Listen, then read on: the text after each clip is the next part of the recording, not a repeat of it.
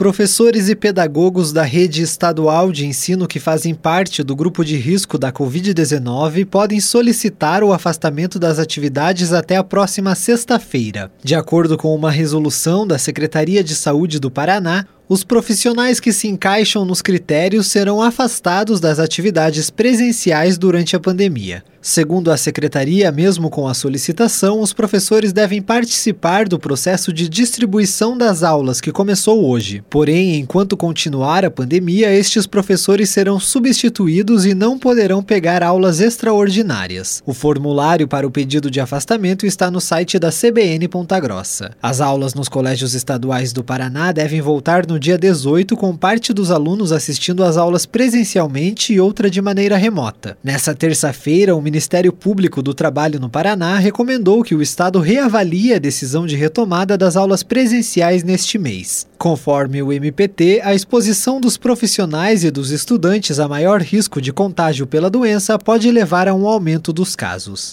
Tailan Jaros, repórter CBN.